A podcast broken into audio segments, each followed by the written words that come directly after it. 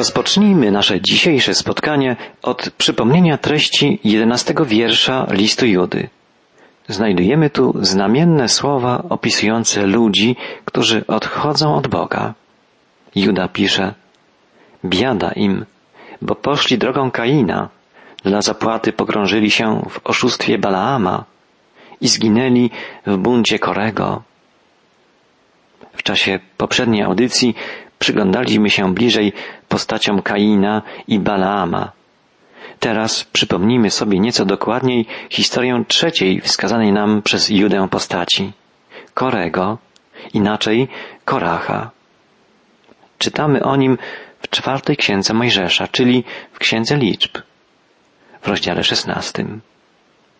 Wtedy Korach, syn Ischara, syna Kehata, syna Lewiego oraz Datan i Abiram, synowie Eliaba i on, syn Peleta, synów Rubena, zbuntowali się przeciwko Mojżeszowi, a wraz z nimi dwustu pięćdziesięciu mężów izraelskich, książąt ludu, powoływanych na uroczyste zebrania mężów znakomitych. Połączyli się, by wystąpić przeciwko Mojżeszowi i Aaronowi i rzekli do nich, dość tego, Cały bowiem lud, wszyscy w nim są święci i Pan jest wśród nich. Dlaczego więc wynosicie się ponad zgromadzenie pańskie? Bunt, na czele którego stanął Korach, był jednym z najpoważniejszych i najbardziej niebezpiecznych buntów, bo na czele stanął zajmujący wysoką pozycję Lewita, a więc człowiek z najbliższego otoczenia Mojżesza i Arona. Człowiek, który stale przebywał w pobliżu namiotu spotkania, pierwszej świątyni izraelskiej. Korach był lewitą o znaczących wpływach. Zgromadził wokół siebie 250 książąt Izraela, ludzi szanowanych, należących do rady przedstawicieli ludu. Korach i jego poplecznicy zbuntowali się przeciwko Mojżeszowi i Aaronowi czyli przeciwko ustanowionym przez Boga przywódcom narodu. Bunt przeciwko przywódcom to nie wynalazek naszych czasów. Metody działania Koracha, a także Datana i Abirama są nam dziwnie znajome. Uzyskali oni poparcie sporej grupy wpływowych osób i zaapelowali do ludu, słuchajcie, wasi przywódcy zagarnęli dla siebie zbyt wiele przywilejów. Wy jesteście przecież tak samo godni zaszczytów jak oni. Jesteście pozbawiani tego, co się wam należy. Czy to, co mówili buntownicy, to prawda? Nie, ich słowa są zupełnie fałszywe. Mojżesz niczego sobie nie przywłaszczył. Jak pamiętamy, na początku, gdy Bóg powoływał Mojżesza do służby, on odmówił. Nie czuł się godny nie czuł się dość utalentowany, uzdolniony do przewodzenia swemu narodowi. Nawet po czterdziestu latach odosobnienia, przebywania na pustyni i wyciszenia, Mojżesz na ponowne wezwanie Boga odpowiedział, że dalej nie czuje się na siłach, żeby samodzielnie przewodzić swemu narodowi. I Bóg dał mu pomocnika, Aarona. Mojżesz był człowiekiem bardzo skromnym. Biblia mówi, że był najskromniejszym człowiekiem na ziemi. Co było prawdziwym powodem buntu Koracha? Co stanowiło jego korzeń? Zazdrość. Był wpływowym lewitą z rodu Kehata, był stale blisko namiotu spotkania i zazdrościł Mojżeszowi i Aaronowi ich autorytetu. Zazdrościł im, że to oni codziennie podejmują decyzje i wydają polecenia.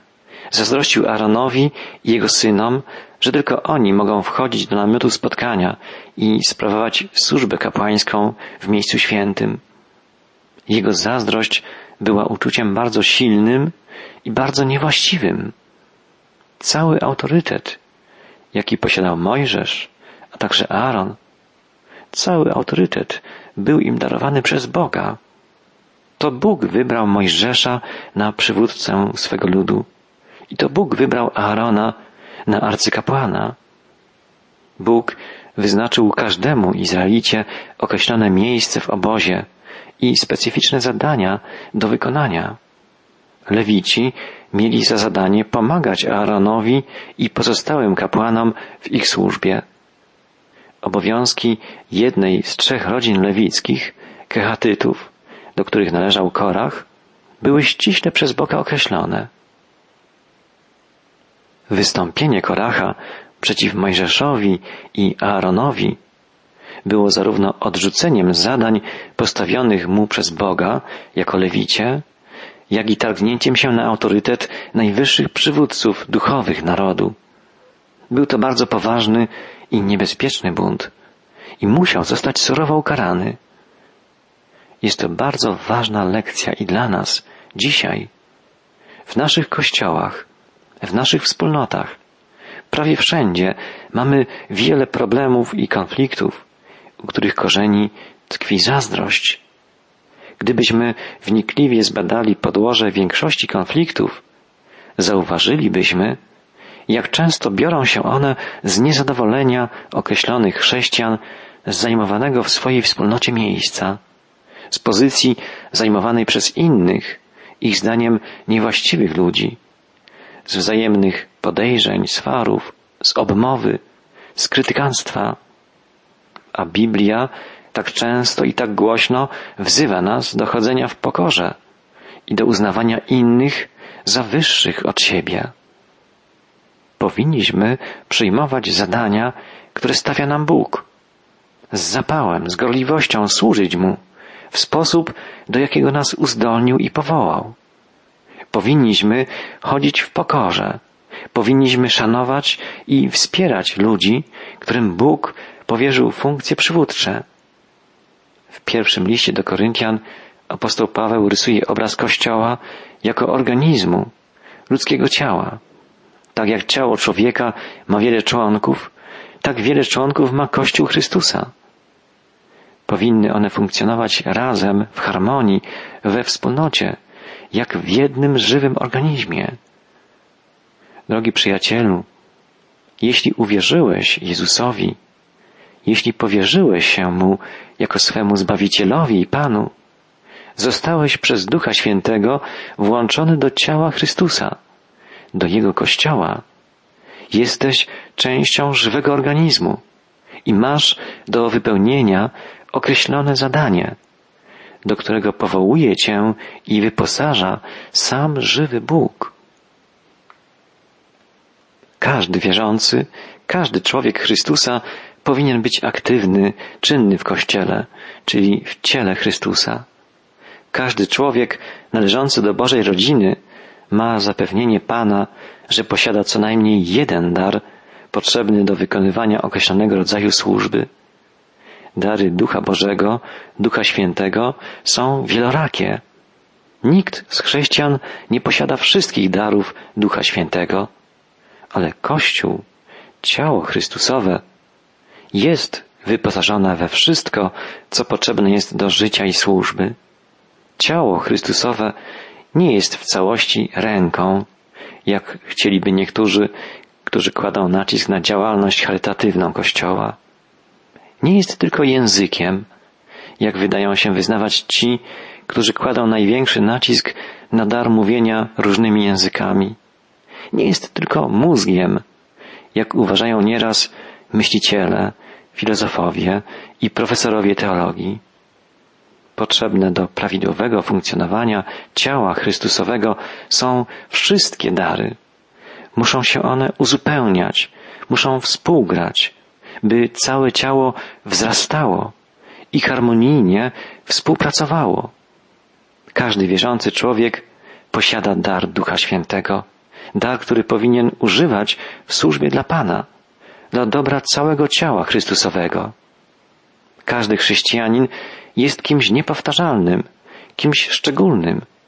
I niezwykłe i różnorodne są talenty, dary, zdolności, którymi obdarza nas Bóg. Każdy z nas może wnieść do rzeczywistości kształtowanej przez Boga swój własny, unikalny wkład. Jezus pragnie, byśmy byli Jego współpracownikami Jego współkapłanami i przyjaciółmi. Chrystus po to powołał do życia swój Kościół, żeby poprzez Kościół realizować Boży plan zbawienia dla całej ludzkości. Miejsce do pracy i zadań do wykonania jest tak wiele, że nie ma sensu jakakolwiek rywalizacja czy zazdrość o osiągnięcia innych. Zazdrość zawsze powoduje problemy, niszczy jedność i współpracę, hamuje rozwój ciała Chrystusowego. Zazdrość sprawia, że chrześcijanie sami sobie stwarzają problemy i zużywają energię na kłótnie, potyczki, podziały, zamiast oddziaływać na zewnątrz i nieść ludziom dobrą nowinę o Chrystusie, Zbawicielu. Zazdrość i bunt skierowany przeciwko własnym duchowym przywódcom jest czymś bardzo poważnym i czymś bardzo szkodliwym. Zobaczmy, jak surowo Bóg ukarał Koracha, a także Datana i Abirama oraz wszystkich tych, którzy stanęli po ich stronie, wzniecając bunt przeciw Mojżeszowi i Aaronowi. Gdy Mojżesz usłyszał słowa Koracha, Datana, Abirama, padł na oblicze swoje, a potem przemówił do Koracha i do całego jego zastępu. Jutro ukaże Pan, kto jest Jego i kto jest święty i może zbliżyć się do Niego. Kogo zaś wybierze, temu pozwoli zbliżyć się do siebie. Tak uczyńcie, ty, Korach, i wy, i cały zastęp jego. Weźcie sobie kadzielnicę i włóżcie w nie ogień i jutro nasypcie nań kadzidła przed Panem. Ten mąż, którego Pan sobie obierze, będzie świętym. Dość tego, synowie Lewiego. Korach zarzucał Mojżeszowi, że przywłaszczył sobie zbyt duży zakres władzy jako duchowy przywódca narodu. Ale Mojżesz odpowiedział Korachowi, że w rzeczywistości to on, jako Lewita, chce zagarnąć to, czego Bóg mu nie przeznaczył. Czytamy i rzekł Mojżesz do Koracha, posłuchajcie, synowie Lewiego. Czy wam było za mało, iż Bóg Izraela wyróżnił was w zborze izraelskim, aby was zbliżyć do siebie, byście mogli sprawować służbę w przybytku pańskim i stawać przed zborem, aby im służyć? Pozwolił Tobie, a z Tobą wszystkim Twoim braciom, synom Lewiego, zbliżać się do siebie, a Wy żądacie jeszcze i kapłaństwa? Dlatego Ty i cały Twój zastęp połączyliście się, aby wystąpić przeciwko Panu. Kim zaś jest Aaron, że szemrzecie przeciwko niemu? Żądania Koracha były wystąpieniem przeciwko porządkowi ustalonemu przez Boga. O tym przypomina Mojżesz. To nie był jego wymysł, to nie były jego reguły i zasady. Korach wystąpił tak naprawdę nie przeciwko Mojżeszowi i Aaronowi, tylko przeciw Bogu. I rozkazał Mojżesz przywołać Datana i Abirama, synów Eliaba. Lecz oni odpowiedzieli, nie przyjdziemy. Czy mało tego, że nas wyprowadziłeś z ziemi opływającej w mleko i miód, aby nas wygubić na pustyni, że jeszcze chcesz narzucić się nam jako władca? Wszak nie wprowadziłeś nas do ziemi opływającej w mleko i miód, ani nie dałeś nam w posiadanie pól i winnic. Czy chcesz tym mężom wyłupić oczy? Nie przyjdziemy. Dwaj inni przywódcy buntu poza Korachem, Datan i Abiram, sformułowali zupełnie fałszywy zarzut pod adresem Mojżesza. Bardzo podły zarzut. To nie Mojżesz był winny temu, że Izrael nie wkroczył do ziemi obiecanej. To właśnie oni nie słuchali Mojżesza, ani stojących po jego stronie Kaleba i Jozłego i odmówili wejścia do Kanaanu. Nie wierzyli bowiem w to, że zdołają pokonać ludy tam zamieszkujące. Mojżesz bardzo się rozgniewał i rzekł do Pana, nie zważaj na ich ofiarę. Nie wziąłem od nich ani jednego osła, ani też nikogo z nich nie skrzywdziłem. I rzekł Mojżesz do Koracha, Ty i cały Twój zastęp oraz Aaron stawcie się jutro przed Panem. Weźcie każdy swoją kadzielnicę i nałóżcie na nie kadzidła i złóżcie przed Panem każdy swoją kadzielnicę. Razem dwieście pięćdziesiąt kadzielnic. Ty i Aaron też. Każdy ze swoją kadzielnicą. Mojżesz powiedział, niech Bóg rozstrzygnie, kto jest jego prawdziwym reprezentantem, kto postępuje zgodnie z jego wolą. I wziął każdy swoją kadzielnicę i włożyli w nie ogień i nasypali kadzidła i stanęli u wejścia do namiotu zgromadzenia, a także Mojżesz i Aaron. Korach zgromadził naprzeciw nich cały zbór u wejścia do namiotu zgromadzenia i wtedy ukazała się całemu zborowi chwała pańska. I przemówił Pan do Mojżesza i do Aarona tymi słowy. Odłączcie się od tego zboru, a ja ich zniszczę w mgnieniu oka. Lecz oni upadli na swoje oblicza i rzekli, Boże, Boże duchów wszelkiego ciała, czy jeżeli zgrzeszy jeden mąż, będziesz się gniewał na cały zbór? Bóg objawił swoją chwałę i przemówił. Zapowiedział, że surowo ukaże buntowników. Mojżesz i Aaron wstawiają się za nimi, błagając Boga, by nie karał ich wszystkich. Wtedy odezwał się Pan do Mojżesza tymi słowy. Przemów do ludu tak. Oddalcie się z obrębu mieszkań Koracha, Datana i Abirama. I wstał Mojżesz i poszedł do Datana i Abirama, a za nim poszli starsi Izraela. I przemówił do zboru tymi słowy. Odstąpcie od namiotów tych bezbożnych mężów. Nie dotykajcie niczego, co do nich należy, abyście nie zginęli przez wszystkie ich grzechy. I oddalili się od mieszkań Koracha, Datana i Abirama. Datan zaś i Abiram wyszli i stanęli u wejścia do swoich namiotów ze swoimi żonami, synami i dziećmi. A Mojżesz rzekł, po tym poznacie, że Pan mnie posłał, abym dokonał wszystkich tych czynów i że z własnej woli nic nie czyniłem. Jeżeli oni umrą taką śmiercią jak wszyscy ludzie, to nie Pan mnie posłał. Lecz jeżeli Pan dokona rzeczy nadzwyczajnej, że ziemia otworzy swoją czeluść i pochłonie ich oraz wszystko, co do nich należy, i żywcem stąpią do podziemi, wtedy poznacie, że ci mężowie zbezcześcili Pana. Gdy wypowiedział wszystkie te słowa, rozstąpiła się ziemia pod ich nogami. Ziemia rozwarła swoją czeluść i pochłonęła ich oraz ich domy i wszystkich ludzi Koracha i cały ich dobytek. Oni zaś wpadli ze wszystkim, co mieli, żywcem do podziemi, a ziemia zamknęła się nad nimi i tak zginęli spośród zgromadzenia.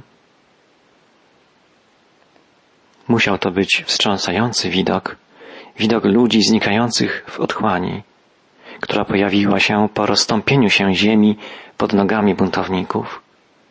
Bóg surowo ukarał wystąpienie przeciwko niemu i przeciw ustanowionym przez niego duchowym przywódcom. Korach, Datan i Abiram chcieli podzielić lud izraelski, lud Boży. Chcieli rozbić jego jedność.